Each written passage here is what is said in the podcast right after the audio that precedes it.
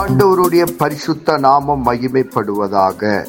Panchkula Bethel IPA சபையின் சார்பாக உங்களை வாழ்த்துகிறோம். இது தினசரி வேத தியானம். இன்றைய வேத தியானத்தை கேட்டு ஆசீர்வாதங்களை பெற்றுக்கொள்ளுங்கள். கத்தர் உங்களோடு பேசுவாராக. காட் பிளஸ் யூ கர்த்தருக்கு ஸ்தோத்திரம் உண்டாவதாக. இன்றைய தலைப்பு யோவான் எழுதின சுவிசேஷம் பதினாறாவது அதிகாரம். இந்த அதிகாரத்தை நம்ம தியானித்தமானால் ஒன்னிலிருந்து பதிமூணு வரைக்கும் நம்ம தியானித்தமானால் நீங்கள் இருள் அடையாதபடிக்கு இவைகளை உங்களுக்கு சொன்னேன். அவர்கள் உங்களை ஜெப ஆலயங்களுக்குள் புறம்பாக்குவார்கள். மேலும் உங்களை கொலை செய்வன் நான் தேவனுடையக்கு தொண்டு செய்கிறேன் என்று நினைக்கும் காலம் வரும். அவர்கள் பிதாவையும் என்னையும் அறியாதபடியினால் இவைகளை உங்களுக்கு செய்வார்கள்.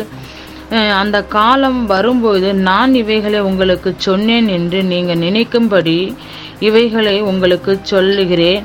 நான் உங்களுடன் கூட இருந்தபடியினால் ஆரம்பத்தில் இவைகளை உங்களுக்கு சொல்லவில்லை. இப்போது நான் என்னை அனுப்பின இடத்திற்கு போகிறேன். எங்கே போகிறேன் என்று உங்களில் ஒருவனும் என்னை கேட்கவில்லை.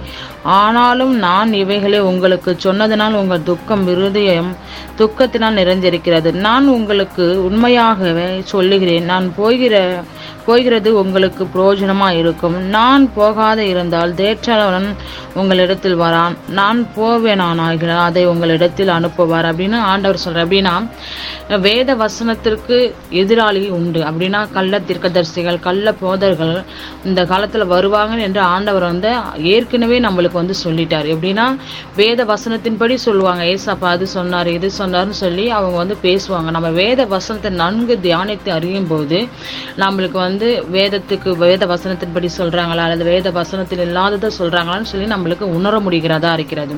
அவங்க வந்து எப்படின்னா நாங்களும் ஏசப்ப பிள்ளைங்கன்னு என்று சொல்லி வஞ்சிக்கிற மாதிரி அவங்க வந்து பேசுவாங்க. அந்த பேச்சில் நம்ம பேச்சுக்கு நம்ம இடம் கொடுக்காதவர்களாக நம்ம ஒவ்வொருவரும் இருக்க வேண்டும். அப்படியே நம்ம வந்து பரிசுத்த ஆவியானவர் வந்து நம்மளுக்கு காரியங்களை வந்து உணர்த்துகிறவராக இருக்கிறார். பரிசுத்த ஆவியானவர் நம்மளுக்கு வரும்போது தான் நம்மளுக்கு அந்த காரியத்தை உணர்த்துகிறவராக இருக்கிறார். அப்படியே எங்கள் ஒன்பதாவது வசனத்தை நம்ம பார்ப்போமானால் அவர்கள் என்னை விசுயாத விசுவாசாதபடியினால் பாவத்தை குறித்தும் நீங்கள் இனி என்னை காணாதபடிக்கு நான் என் பிதாவினத்துக்கு போகிறபடினால் நீதியை குறித்தும் இந்த உலகத்தில் அதிபதி நியாய நியாயத்திற்கப்படுவதனால் நியாய தீர்ப்பை குறித்து கண்டித்து உணர்த்தோம். அப்படின்னா ஏசப்பா வந்து இந்த உலகத்திற்கு வரும்போது நியாயம் திருக்கிறவராக இருக்கிறார். நியாயத்தை குறித்து பாவத்தை குறித்து நம்மளுக்கு நியாயம் திருக்கிறவராக இருக்கிறார்.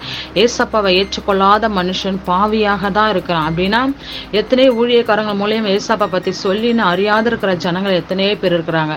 அதுதான் இந்த வேத வசனத்தை சொல்லுகிறது. அப்படியே வந்து பதிமூணாவது வசனத்தை நம்ம பார்ப்போமானால் சத்திய ஆவியாகிய அவர் வரும்போது சகல சத்தியத்துக்குள்ளே உங்களை நடத்துவார். அது நம்முடைய சுயமாய் பேசாமல் தம் கேள்விப்பட்டவைகளே யாவையும் சொல்லி வரப்போகிற காரியங்கள் உங்களுக்கு அறிவிப்பாங்க. அப்படின்னா நம்மளுக்கு பரிசுத்த ஆவியானவரால் நம்ம நிரப்பப்பட்டவராக இருக்கும்போது பரிசுத்த ஆவியானவர் வந்து ஒவ்வொரு காரியங்களும் நம்மளுக்கு வெளிப்படுத்துகிறவராக இருக்கிறார். எதிர்காலத்தை குறித்தோ என்ன நடக்க போதே என்று ஆண்டவர் வெளிப்படுத்துகிறவராக இருக்கிறார். இந்த நாட்களையும் கூட நம்ம பரிசுத்த ஆவியெல்லாம் நிரப்பப்பட்டு இருக்கும்போது ஆண்டவர் நம்மளை எல்லா காரியத்தை குறித்து நம்ம வெளிப்படுகிறவராக இருக்கிறார். ஆமேன்.